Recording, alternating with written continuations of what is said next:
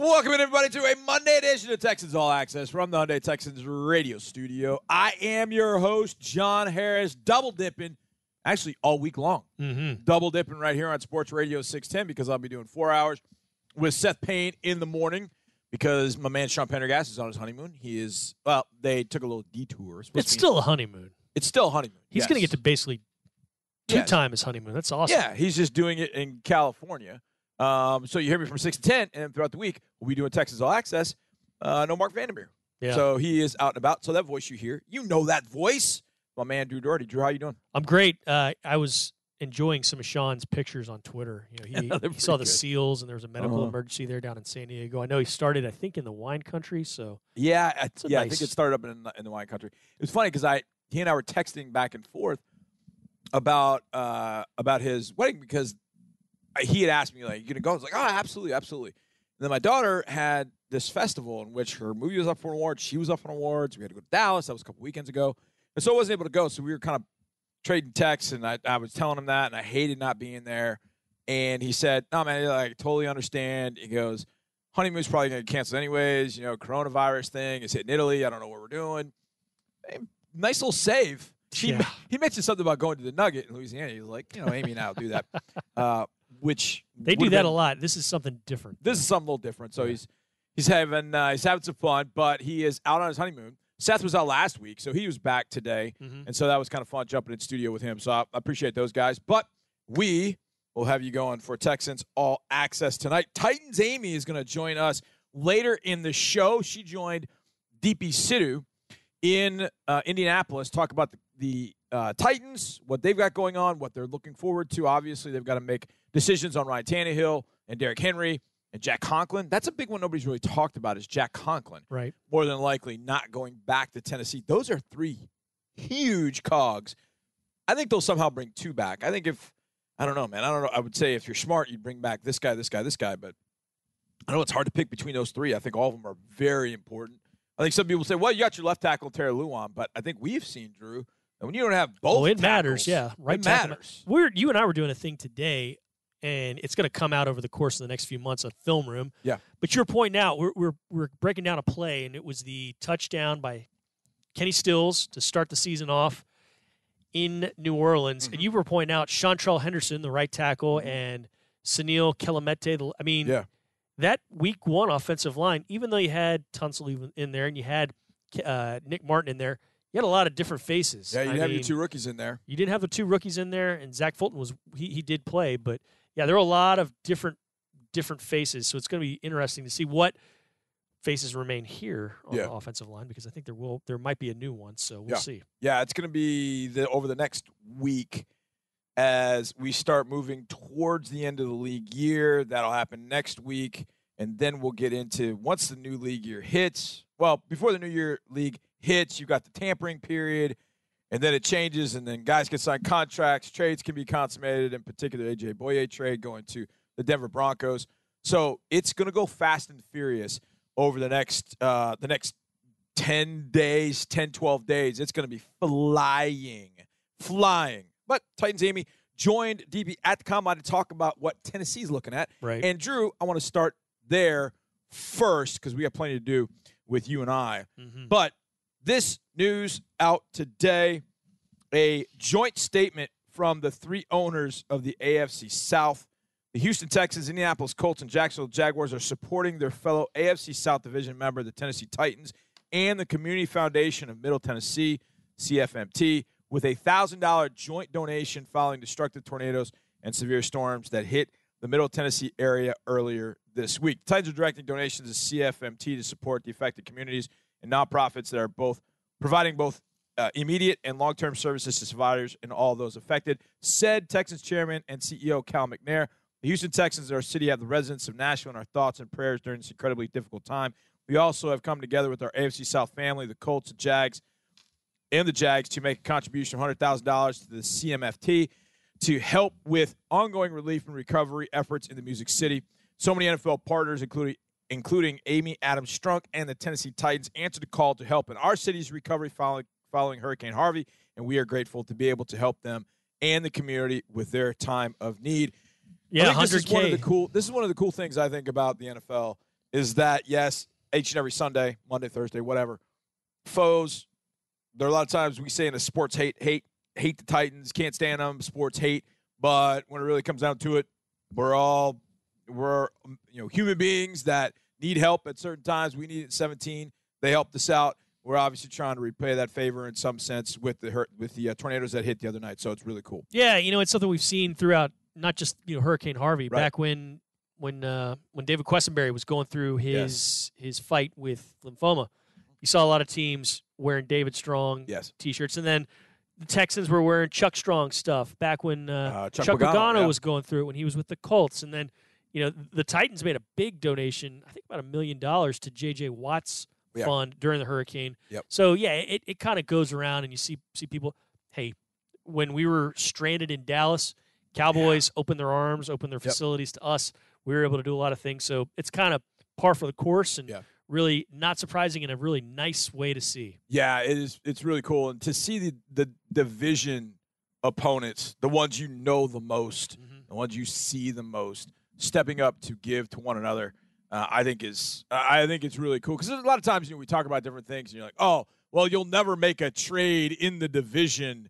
Uh, you don't like those guys. You play them twice a year, and when you step back from it and you realize, you know, humanity helping humanity, and Mhm. that's that's really what this turns into. So that was that was really cool news. But Drew, I would love to get into this. You each and every year, and I I love doing this because this it's it's a fun exercise for me to go through just with the work that I do on the draft. Yeah. But you put together what's called a mock draft survey. Mm-hmm. Now, what makes your job very difficult over the next couple of years is the fact that most mock drafts go one round deep. Sure. 32 picks, away you go. Now, obviously, over the next couple of years, Texans don't have first round picks. But there are some enterprising sorts that go a few rounds deep. There are a few out there that go all seven rounds. Savages. Yeah, very much so. And there's some, most of them that do multi rounds. They go through three rounds. Yeah. Now they don't have the compensatory picks. Some of them do, some of them don't. Some project that, some don't. And the Texans that that should be coming out relatively soon. What compensatory picks are coming out? I thought it would have come out last week, I and thought so, too. usually, you know, it usually comes out right before the combine. Yeah. So it should be coming out any day now, and Texans probably going to get a few few comp picks. But it's like you said, everybody does a mock draft. Not as many people do multi-round mock drafts. I'm at a dozen right now, like reputable ones, guys that guys and gals that have been around for a while. That you know they're with a company or, or an outlet or publication that sort of has has a uh, you know a good following, a good background, a good resume. Right. Because a lot of people just pump out mock drafts, and you don't know if it's just some dude. Right. it's some dude. So there's a dozen right now, and the majority of them last week in this last version of it, Yeah. the third version I've done, they've got the Texans going with a corner. Eight of the twelve have the Texans going with a corner, but the most commonly picked player was a running back, LSU running back, Clyde Edwards-Helaire. Oh, So, uh, or is it Hilaire? Hilaire. Hilaire, yeah. yeah. I, I see it, and I because I know a little bit of Spanish, and I think El Aire. So I think it would be cool you to can get that change guy it if going. you'd like. El Aire. I mean, Clyde. Joe Theismann changed his name. He was Theismann when he got Mhm. to Notre Dame, and then he was, you know, Theismann rhymed with Heisman. Even though he So- didn't win it, it made some sense. If couple things, I kind of would be surprised if the Texans were to go running back with that first, I that 57th overall pick. I would be too, in that I do think there is depth in this draft. I do think the Texans will draft a running back. I do think they will do that. You and I have talked about this a little bit. So many We- of them. There's so many different types. Yeah, there's so many different types. And already on campus, I mean, you got to do Johnson. You don't know what's going to happen with Carlos Hyde. But if you use Austin Ekeler's deal as a guide, now Ekeler's um, not quite the size of Hyde, a little younger, and he caught the ball a lot. I can't remember. His number for receptions was insane. I Mhm. can't remember. And he signed a four year deal with the Chargers. He got that done. And considering Austin Ekeler was a $5,000 signing as an undrafted free agent, it's amazing to see him. So congratulations to him. But that's like That's- a mid-round baseball draftee. Yeah. I mean, that's nothing. Yeah. Nothing. Yeah, exactly. So Austin Ekeler's get some money. So it may give uh, you know Carlos Hyde a baseline for what he's looking for with this contract. I, who's to say? But Karan Higdon is a guy that we talked about. It's on the practice squad He's right on the practice squad and is a guy that they would think about. Clyde Edwards-Helaire is, I think he's about as tall as your twins. I mean, he's tiny, tiny. I mean, Marie may look him eye to eye, right. and My twins are six years old, by the way. Yeah. For those of you, those that didn't know that. he's he's an absolute dude. Mm-hmm. And I He can do lots of things. the one thing you, you and I talked about this, whenever we had a game in which we were going to face Darren Sproles, each of us were like, You hold your breath. You hold your. He's a hold your breath. Darren Sproles was a hold your breath player. and that's when I watch him, that's the way I feel. I Mm. feel that way about Clyde Edwards Helaire. And I'm okay with that. If you add a, a, a hold your breath guy to your team, Yeah. I'm okay if it comes at the expense of a corner Yeah. or a, a pass rusher. I, I am too, and I and I feel like he's that. I he's gonna be Harris 100. Just continuing to work through it. I Mhm. think we're gonna do one posting of the Harris 100, so it may not come out for for a few weeks. But I've got guys slotted where I I pretty much know they're gonna go, and Mhm. I've got him as I got him as a late first. I think he's number 30 or 31. so he wouldn't. He wouldn't last. you know, You don't think he would last? that's the thing. I I don't think he will get there. But you know the draft, it gets kind of Yeah. tricky, and then all of a sudden a team a team makes a pick, and you go, whoa. And then all it takes is one other team to have kind of a wacky pick too, and then all of a sudden it sort of snowballs, and it's like, wait a second, how in the heck did Justin Reid get the third round? You know what I mean? It's right. it's Changes kinda one of- things. That the chemistry goes away. Yeah. Here's what I thought interesting. I went back and I looked at your previous previous mock draft survey because you said corner was the most often predicted position, right? Yes. In this one. In, in that one, yeah. And the, but the running back Clyde Edwards-Helaire was the name most mentioned. Yeah. I found it interesting that in uh, your second mock draft survey, it was actually edge rusher that was the most off uh, most often named position. And then they weren't even named in this one. And yeah, and it wasn't, which is kind of bizarre to me. Yeah. They didn't. The Texans didn't really do anything that would, I think, precipitate sort of a change. I mean, maybe some of it had to do with how guys did the combine and maybe the the fit. But Curtis Weaver, the outside linebacker slash defensive end from out of Boise State, listed here in mock draft survey number two. That to me is more of a not only a fit, Mhm. but it feels like that's where he'll go in this particular draft, more so than Clyde Edwards-Helaire Mhm. going at number 57. So it's almost like mock draft survey number two, to me, is almost closer than what number three is going to be. Well, these things rarely are right. I mean, last year, the, True. in the very final mock draft survey, Uh huh. two guys out of about 50 to 60 correctly predicted Tytus Howard to the Texans. Right. Now that was a massive surprise. Nobody nobody really had him going there. The only two that had him going there were a guy named Manish Mehta from, Oh, New, yeah, from York, New York. Daily News, Mhm. and then uh, Maurice Jones-Drew of NFL.com. But his mock draft was from February. I mean, he hadn't done anything to update it. He just kind of threw it out there in February, and he had Tytus Howard going to the Texans because Tytus Howard had looked solid at the Senior Bowl and done nice things.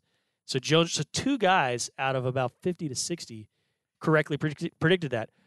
When Deshaun Watson was picked that year, Mhm. Patrick Mahomes was the most mocked player to the Texans, and that's Wow. with the Texans sitting in the twenties. You know, not moving up to do it, and he went ahead of Watson. You know, he's right there when he was picked. It, it's wild how these things never really shake out and are never really accurate. Yeah, th- that's so true. And and I and I do one. I've gotten where I'll do one near near the draft, and it really isn't so much as an indication of a particular player. When I think about a player that I show in the Harris 100, but it's more about Well, you some of the teams are things- going to do? Yeah. yeah, what the teams are going to do, what the team's needs are, how you kind of put together needs with best available, all that kind of stuff. And then also just listening. Yeah. And sometimes at the Senior Bowl, just keeping your eyes, whoa, okay. I didn't hear that. You know, just talking to different people. Sure, sure. You know, hearing from scouts, you know, pro day, just kind of at one pro day I went to, I think it was A&M. And I just happened to be talking to one of our scouts and was talking to him, and we were just kind of we were just kind of watching. We we chit chat a lot, and over to my right, two scouts, one Bears and one other one, just having you know a discussion, and you can overhear it. I mean, they're right next to you, and you hear them talk about different players. And I remembered the the scout mentioned somebody, and I was like, hmm, interesting. And then they drafted that particular player. So I'm like, you know, you never know what you can hear, but that to me is kind of what's what's in in that particular mock draft. Are you are you going to A&M's pro day this year? I know you're going to I LSU's, so, yeah. but I'm planning on it, and Yeah. I'm planning on going to LSU's because I just there's a lot. They got so many guys. It's they got so many Burrow, guys. yeah. It's almost like the percentage of players that they have, and I think there's there's a guy in particular I think the Texans will look at because you think about smart, tough, dependable, a guy that does all the little things. Rashard Lawrence is not a guy I'll be in my Harris 100, but whenever I watched him at LSU, man, he did some really good things. Now, maybe I'm maybe I'm not giving him enough credit. I've watched probably I don't know three or four games Mhm. every player the three or four games, and I see him do do some really good things, and I'm like, eh. But I see him as a guy that would fit very well in the locker room. Was a captain at LSU, right. has that kind of mentality. Went back as a senior to LSU. I just think that would be a really good spot. But I just think LSU's there's somebody at LSU I think that's going to end up with this roster. So you know yeah, what? why not? Let's go down and get in the circus because I think Joe's going to throw that day. I believe. I believe he's going to throw. We had fun there in 2014. You Yeah. had Landry and you had Beckham.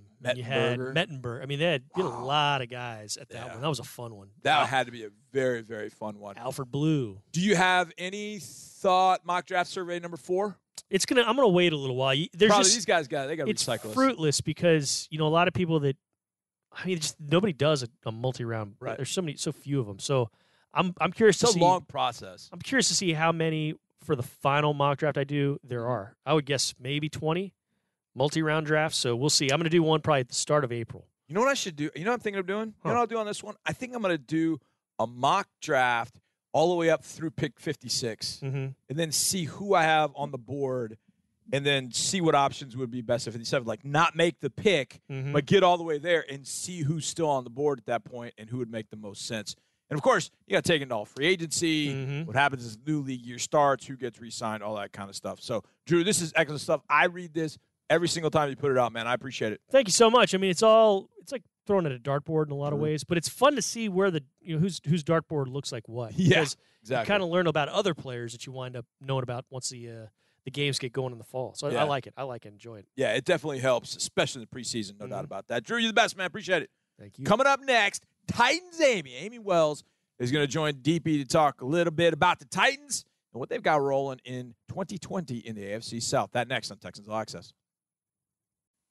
We're getting it done on a Monday edition of Texans All Access from the Hyundai Texans radio studio. I'm your host, John Harris. Glad to be with you. I'll be with you all week as Mark gets some R&R on spring break. It's Mark's spring break, I guess, as it'll be mine next week, I guess. So we've got you covered, and we gave you that news earlier about the AFC South coming together to help our friends in Nashville, Tennessee. And when we were at the combine, our good friend Deepi Sidhu caught up with one of Tennessee's finest. You know her as Titans Amy. We know her as Amy Wells, team reporter for the Tennessee Titans and she is fantastic at what she does. And she she sat down at the combine with Deepi Sidhu, and they started talking about last year's draft that was actually held in Nashville and what that meant to the city. When you look back at how, I mean, I heard very good things about the NFL draft in Nashville. It looked like a lot of fun on TV. It seemed like, I mean, minus the bachelorette parties that were that were not informed that there were going to be all these people descending on Nashville. It seemed like it was a, a big hit. Do you foresee any other big events happening in Nashville throughout the year? Oh, absolutely. I mean, first off, someone in Las Vegas should take note of what happened to the poor bachelorettes in Nashville. This is true. This is going to be Maybe an issue. send out like a press release because I think if Nashville's number one for bachelorette parties, Vegas is probably number two. Um, but I would agree. it was yeah. such a cool event. It was incredible to see the people that came out. There were 600,000 people in Nashville for this event. And we we kind of and of they were just in this. They were on Broadway. they right? were on in Broadway. Yep. So Yeah. they shut the street down. They're packed in there. The pictures are incredible. Right. We all, after that draft was over, um, our owner Amy Adams Strunk had pictures printed for all of us of downtown Broadway, just full of people, and we all have them in our offices because it was just such. I'm getting goosebumps. It was just such a cool thing to see our city being represented so well. Um, in terms of future things, yes, yes, yes so many things. Nashville has kind of been able to put themselves on the map and say, um, hey, we can actually host something of this magnitude and do it really well. Um, Do you think a Super Bowl ever make it to Nashville? I think the conversations are starting to kind of brew that, hey, this is a city that could sustain something like that our stadium is out of date, so there would definitely need to be a lot of stadium renovations that happen. And I know that that's something that's constantly being talked about. And I mean, they don't invite me to those meetings. You're not invited. yeah? I'm not invited. They don't, don't want in- to see my sketches. They, they don't out. invite me to anything that involves a budget either because I would be like, oh, it's unlimited money, right? It's not my money. Let's change everything. Let's fix it all. Right, exactly. So there are definitely some changes that would have to be made just to update the stadium a little bit and accommodate for the volume of people that is required for a Super Bowl. But I think in terms of the city and the infrastructure of Nashville, during the draft we showed that that's very uh, it's very easy for us to accommodate something of that magnitude. And I mean Nashville's bidding to be a city when the World Cup comes to the US and Nashville is talking about maybe hosting the draft again at some point. And they've talked about, I mean, we've got Final Four. There's all these things that are always kind of swirling about. Nashville's really becoming a sports town, which is really a cool thing because it, for the longest time, was just kind of this small city in the middle of Tennessee. And now it's really on the map and it's been really fun to kind of be a part of that growth. It, it's been a lot of fun. Actually, we go there every year. Obviously, the te- the Texans and the Titans being in the same division between the music, the food, and and now the sports town because there's always a hockey game or something else going on when we're there during football season. It, it's a fun city to visit. Let's talk about the Titans because the season really turned around in a way that nobody expected. That was wild, right? Ryan Tannehill. I mean, everyone thought Mariota's the guy. Then then Tannehill comes in and turns the team around. Mike Vrabel uh, leads the team to a win over the Patriots as a wild card team. And I know the Texans and the Titans faced off twice in very close proximity to the end of the season. But when you look back at the 2019 season and now this offseason, it seems like I'm hearing a lot of questions about Tannehill and Derrick Henry. And it's, it, you know, what what is your perception of what this offseason is going to look like for the Titans? This offseason is so interesting to me because the conversations I've had just being in this space here at the Combine with everybody who is very intimately aware of what NFL teams kind of look like and what a typical air quotes offseason looks like. It's not very often you go to the AFC Championship game and then have 21 guys that are not under contract that offseason. Right. You'd want to bring back the same group of guys just to get to the next level, but and it that's seems like usually how it happens. there's a lot of questions, right? we've got just it's kind of how the calendar fell. You know, you get to the point where there's a lot of guys who are just up for free agency, and there's only so much money to go around, and you've got to kind of pick your spots. And unfortunately, when you have a really good roster, one of the best problems that you can have is that you can't keep all of the really good players because you have to pay the really good Sure, players. sure. sure. And um, so, as it sits right now, I think free agency is our next big landmark because once we figure out, okay, this is what's happening with Ryan Tannehill and the quarterbacks, this is what's happening with Derrick Henry and the running backs, this is what's happening with Jack Conklin and our offensive line, this is what's happening with Logan Ryan and our secondary. Once we kind of know which pieces are staying, you then know where you're going to be investing some of your time and resources to plug up those holes with the guys that you unfortunately can't keep. Um, so it's a big puzzle piece. It's a big puzzle consisting of a lot of different pieces that are all moving around. But golly, I mean, this is a great problem to have. So much of our coaching staff is staying intact, which is so great. Um, having that consistency and being with the same group for now three years.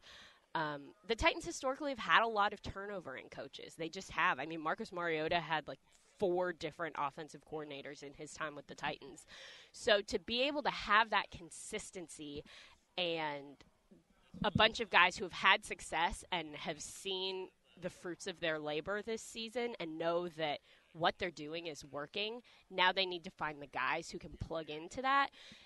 It's really exciting to have that that consistency in that way. So even though the roster is going to look really different in 2020, I think the mindset and the way that the team operates is going to be very similar to what we saw in 2019, and that's really exciting.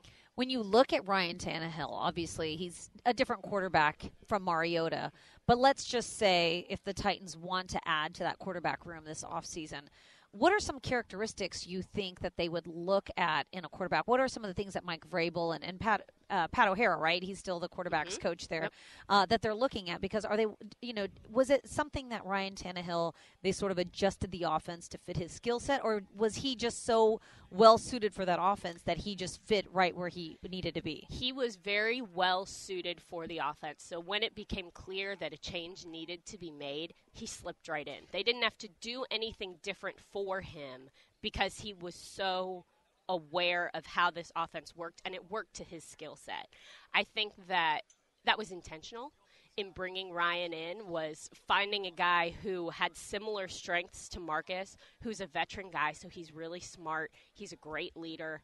Um, those were some of the things that they were looking for. Someone who, I mean, sometimes you get a backup who comes in and you've got to throw the book out and just start. yeah, the Texans have done guy. that many, many, Yeah. many, many times. Right. Many, many times. And so it was a big point to make sure that the Titans didn't have to do that. And so when, I mean, nobody thought that this change was going to happen. When we were in training camp 2019, Marcus Mariota is the guy. Like, there was no smoke and mirrors regarding that. He was the guy, and he was the guy until that change was made. Well, it did seem like 2019 was going to be a big decision year Mm-hmm. for Mariota, and I think we all saw that, but nobody thought that Ryan Tannehill would be able to. You know, I talked to Jim Wyatt, who works with you over there with Right. the Titans, and he said, "Well, I'd be I'd be lying if I said in training camp I thought, yes, Ryan Tannehill is going to be the guy that leads us to the AFC Championship game." Right. But the fact that he would he was able to turn his career around after being with the Dolphins and not really having the sort of success that he had like at Texas A&M is really a testament to how well he he did fit in. Absolutely. there. And he, I mean, I had never had the opportunity to meet him before he came to the Titans. He's a good guy. He's kind of a quiet guy. He just kind of goes about his business. He's not a super flashy kind of mm-hmm. trying to get all this attention and do all these different things. He's just a guy doing his job and he really enjoys playing football. So I think that meshed really well with Marcus. So the two got along really well in the room they were able to work together marcus was able to learn from him and his experience a little bit so then when that transition came ryan had enough of a cerebral idea of what this offense is, looks like and what needs to be done and how it works so he was able to slip in and I think one of the most underrated things about that is not only the way that Marcus handled it, which was just like a true pro, but also the way that Ryan handled it in that he didn't just jump up and say, I'm the captain now. This is my ship. Here we go.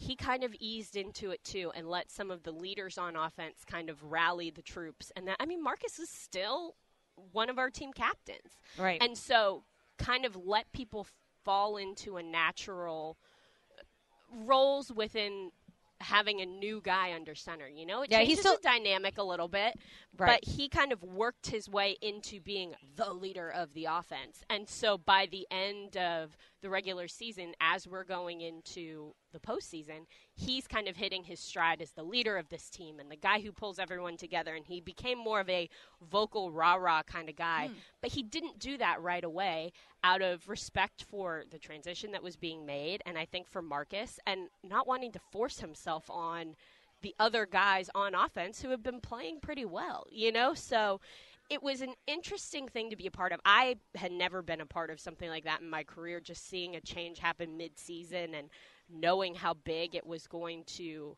be for this entire team, the ramifications of that move. And it was.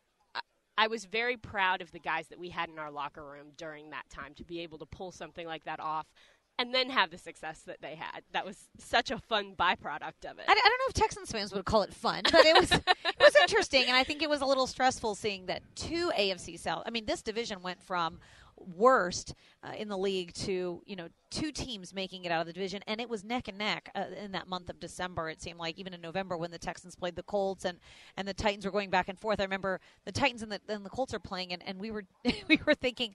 Who do we root against? Because these are both going to be big contenders as Right. the season goes on. Let me ask you we've talked about off-season questions as far as so many players becoming free agents, but here we are at the NFL Combine. I know you're covering a lot of these prospects out here, but when you look at the biggest team needs heading into 2020, what do you think they might be? And, and if you had a crystal ball, what are some of the position groups you think that the Titans will be looking at? My coworkers will laugh at me because every single year I say the same thing. I am a defense nerd. I love them. I like the big guys that hit people. And every year I'm like, I want an edge rusher. And they're like, well, we've got this guy and this guy. And I'm like, I, I want, more. more. I want more pass So- rushers. yes. And I think it's really kind of serious this year. The But you can never have too many. You Romeo Crennel had, had Right. once said that. You can have was it Romeo Crennel or Wade Phillips? One of them had said Yeah. you can never have too many good pass rushers. Right. You can never have too many pass rushers, and we need big guys. We need girth. Uh, the Titans have always been a team that they line up and you go, hmm. And they're so athletic and they're so talented. And what they were able to do in Dean Pees's defense was, I mean, Dean is so smart, and the way that he was able to manipulate the defense and really move guys around to do a bunch of different things and. Um, I think with Mike Vrabel getting more involved in the defense this year and that side of the ball specifically, I think that things are going to be just as creative and just as kind of um, formational. Um, but I think that the more muscle you can have and the more just like strong, big, heavy people to kind of just take up space, Sure. the better it can be. So I think that that's going to be a big position of need for the Tennessee Titans. And then you're always looking at wide receivers. You're always looking at guys who get. I mean, we've got AJ Brown, who's great. Adam Humphries will I mean, be coming back. Did AJ Brown surpass everyone's expectations from what he was able to do last year? Because when I saw him play, I thought this guy is really special. I can't believe other teams passed on him. I think he surpassed everyone's expectations except for his own. And I think Yeah. that He's going to be a force in the AFC South the for sure. amount of things that he was able to accomplish his rookie year was just remarkable. I'm a little salty that he didn't get rookie of the year. I'll go down swinging that he deserved it. He's going to get his accolades, I think. Yeah, I think he'll be sure. all right. But couldn't have happened to a nicer guy too. He puts in the work, he puts in the time. He really wants to learn from the people around him. And he's kind of a quieter dude who just kind of listens to everyone around, takes it in, asks a lot of questions.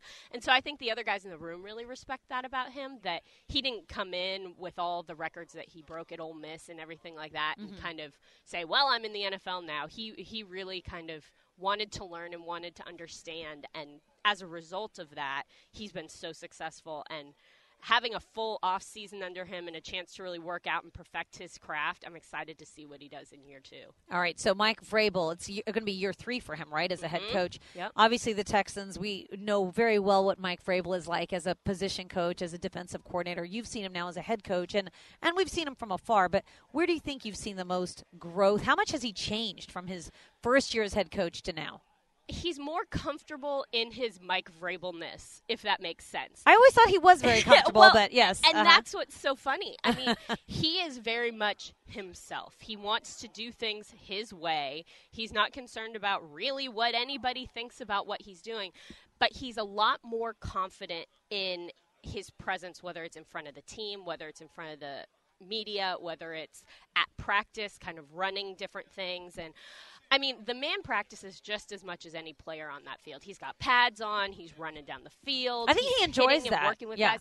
He does. He's a very hands-on coach, Mm-hmm. and I think that year after year, we see him settle into this place where it's kind of the, okay, I know how to do this, so let's let's continue on. You know, he's very confident in the direction he wants to take this team. He's very confident in the way that he interacts with people. He's uh, the level of confidence, and he's always been a pretty confident guy yes. but seeing it change from year to year to year, just watching him kind of work through the Radio Row area, and Well, he said hello to all all of us mm-hmm. jokingly. Like, I mean, he's he's he was having he's the time very of his life. very approachable. Amy mentioned earlier in the interview about 21 players that the Titans have got to decide on what's going to happen. And the three main ones being Derrick Henry, Jack Conklin, and Ryan Tannehill. What they do with those three particular players is going to impact that offense, no question. We'll obviously talk about that all the way through the next couple of weeks because what they do is going to have a huge domino effect, not only throughout the AFC South, but through the AFC and the NFL. So keep an eye on what the Titans are doing in the offseason. Okay, we go around the league next. Even though we are approaching the end of the league year, plenty of things happening in this league, and I will touch on all of them next, right here on Texans All Access. We've got one final segment of this evening's Texans All Access from the Hyundai Texans radio studio. And finally, my last segment of the day had four hours worth this morning with Seth Payne. Big ups to Seth for having me on, and really appreciate uh, the time I got a chance. That was really fun, and we got four more days of it, so we're looking forward to that. Big thanks to Deepi and to Amy Wells, and of course to Drew for stopping by. It's time to go around the NFL, and there's plenty of action. And let's start in Buffalo, where the Buffalo Bills agreed to a deal with Josh Norman for $6 million, a one year deal, $6 million. I know people are thinking, wait a second, I thought you couldn't sign anybody till the beginning of the new league year. If a player's been waived or cut or is on the street, as they would say, right now, that player can sign anywhere for any amount of money at any time. Josh Norman has done that. The Texans did that with Sean Gibson last year. They signed him before they got to the new league year because he had been waived as a cap casualty from the Jacksonville Jaguars. Norman, that in Washington, one year deal up to eight million, signed for six, can get incentives up to eight. And the corners are the uh, Bills looking for a corner opposite of Tre'Davious White. Now, if the Bills are getting the Josh Norman of four years ago that we saw in Carolina 2015, that'd be one thing. But that's why they're only playing. They're paying six million dollars for a guy you're hoping can get himself back uh, into that sort of form. But it's been a while. He has not played exceedingly well since he joined Washington. I think the first year in Washington was okay. I think the, the next two years, eh, not so good. Uh, of course, the Texans played the Redskins in 2018, did what they wanted to. Wasn't as if Norman was shutting down one side of the field like he did in 2015 against the Texans.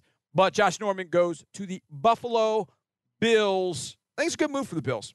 I don't know. There's a whole lot you can be disappointed about there if you're Josh Norman. I think if you're the Buffalo Bills, eh, you try it out for size. They did it with Kevin Johnson at a very, very, very low cost. I think he played he played well for them. I don't know if I'd say he was back to his 2015, 2016 form like he was with the Texans, but good enough. So you add Josh Norman to the mix. Uh, Kevin, I think, was a one year deal. So Norman steps in and uh, they'll see what they have. I don't think anything's guaranteed there. So away you go. Austin Ekeler who I, Drew and I were talking about the first segment, signed for $5,000 as an undrafted free agent. He then signed in uh, 2017, I believe, 2017, 18, 19, uh, 2016. He is now going to make $24.5 million over the next four years. Yeah, he signed in 17 because he's there for three years. So congratulations to Austin Ekeler. And if you want to wait a second, how does that impact the Texans? Well, uh, kind of doesn't, and it does. Indirectly, it might, depending on if the Texans are looking at running backs in this free agent class. Now you know the you kind of know the baseline of what contracts are going for what. Austin Ekeler, four years, $24.5 million.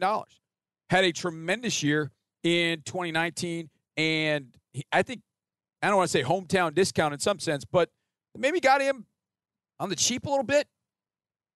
Eight starts, ran for 557 rushing yards, but here's the killer. He had 92 receptions for 993 receiving yards and eight touchdowns. Wow. That's an amazing year. So I think Chargers are kind of buying on the upswing with Austin Ekeler. Good job for him uh, to be able to get that money and do something with it. Now, the uh, next piece of news comes from Tom Brady. And it's not what you would think. This is sort of two a two-parter, if you will. This morning on Sirius XM NFL Radio, Charlie Weis said he had spoken to Tom Brady. And he said, I'm going to break some news. And here's the news. There is none. Straight from Tom Brady's mouth. So I guess no news is news, I guess. Anyways, with all the speculation, Tom Brady apparently told Charlie Weis, nobody knows anything, quote, unquote. The only thing we truly know about Tom Brady at this point is the second part of the news is that he is launching a new quote unquote content company. It will be called 199 Productions. You're like, wait a second, where'd that name come from? Well, keep in mind, Tom Brady was the 199th pick in the 2000 draft. And he is creating a studio production company and and this is from the statement that came out, It will be a global multi platform content company to develop original premium content, including documentaries, feature films, and television shows.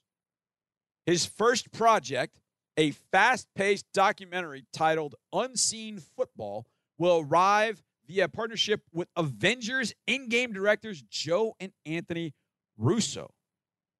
Wow. So Tom Brady putting it out there, starting his own production company, and this will be in Los Angeles. Make of that what you will. But Tom Brady creating a, a production company back in his home state. Now, he is from Northern California, not Southern California, but you can uh, take that for what it is. All right, your daily CBA update. The NFLPA announced today that they're keeping the window for voting open until Saturday, March 14th at 11:59 p.m. Eastern Time. So 10:59 here, or once we get to 11 o'clock, we should know whether the CBA has been approved by the players. There's been some moving and shaking in the CBA discussion.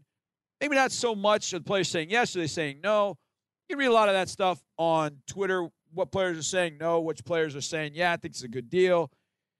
There's been obviously some resistance to it. The Steelers had resistance to it. But then you've seen plenty of players saying, yeah, I think it's a good deal. Nate, Nate Solder saying, hey, guys, I think this is a pretty good deal. Saw Jeremy Fowler from ESPN over the weekend say there are some owners saying that if this, they want this deal to get turned down by the players because then they will fire back, the owners will, with 18 game schedule, which, whoa, okay. Ooh, boy. Now, as I saw written many times, this is March 2020, not March 2021. So players could obviously say yes. No question. They could say yes. They would have a CBA. We'd avoid a lockout or a strike or whatever the case might be. But there's some, and some retired players too, saying, wait a second, you don't you don't have to say yes to this deal. You can negotiate a few things. If you want, hey, get a couple of these things changed the biggest point of contention, it appears, is the 17 game schedule, as I think we all expected. And I think even more resistance to, hey, if we are going to play 17, then we need a bigger piece of the pie, if you will. So that is your daily CBA update. Mentioned earlier that the AFC South made a donation of $100,000 to help support the Middle Tennessee communities that were impacted by the tornadoes that went through there last week. Just a tragic situation in Tennessee. Nashville is one of my favorite places to go and hated seeing that happen. Yeah, I don't like the Titans in a sports hate sort of way, but hate seeing that happen as they did with Hurricane Harvey with us. So there you go. A little bit around the NFL. We'll do more of that tomorrow as more things are happening leading up to the end of the 2019 league year. Big thanks to Deepi, to Drew, to Titan Amy, Amy Wells, to all of you for listening. We'll see you tomorrow, everybody. And as always, go Texans.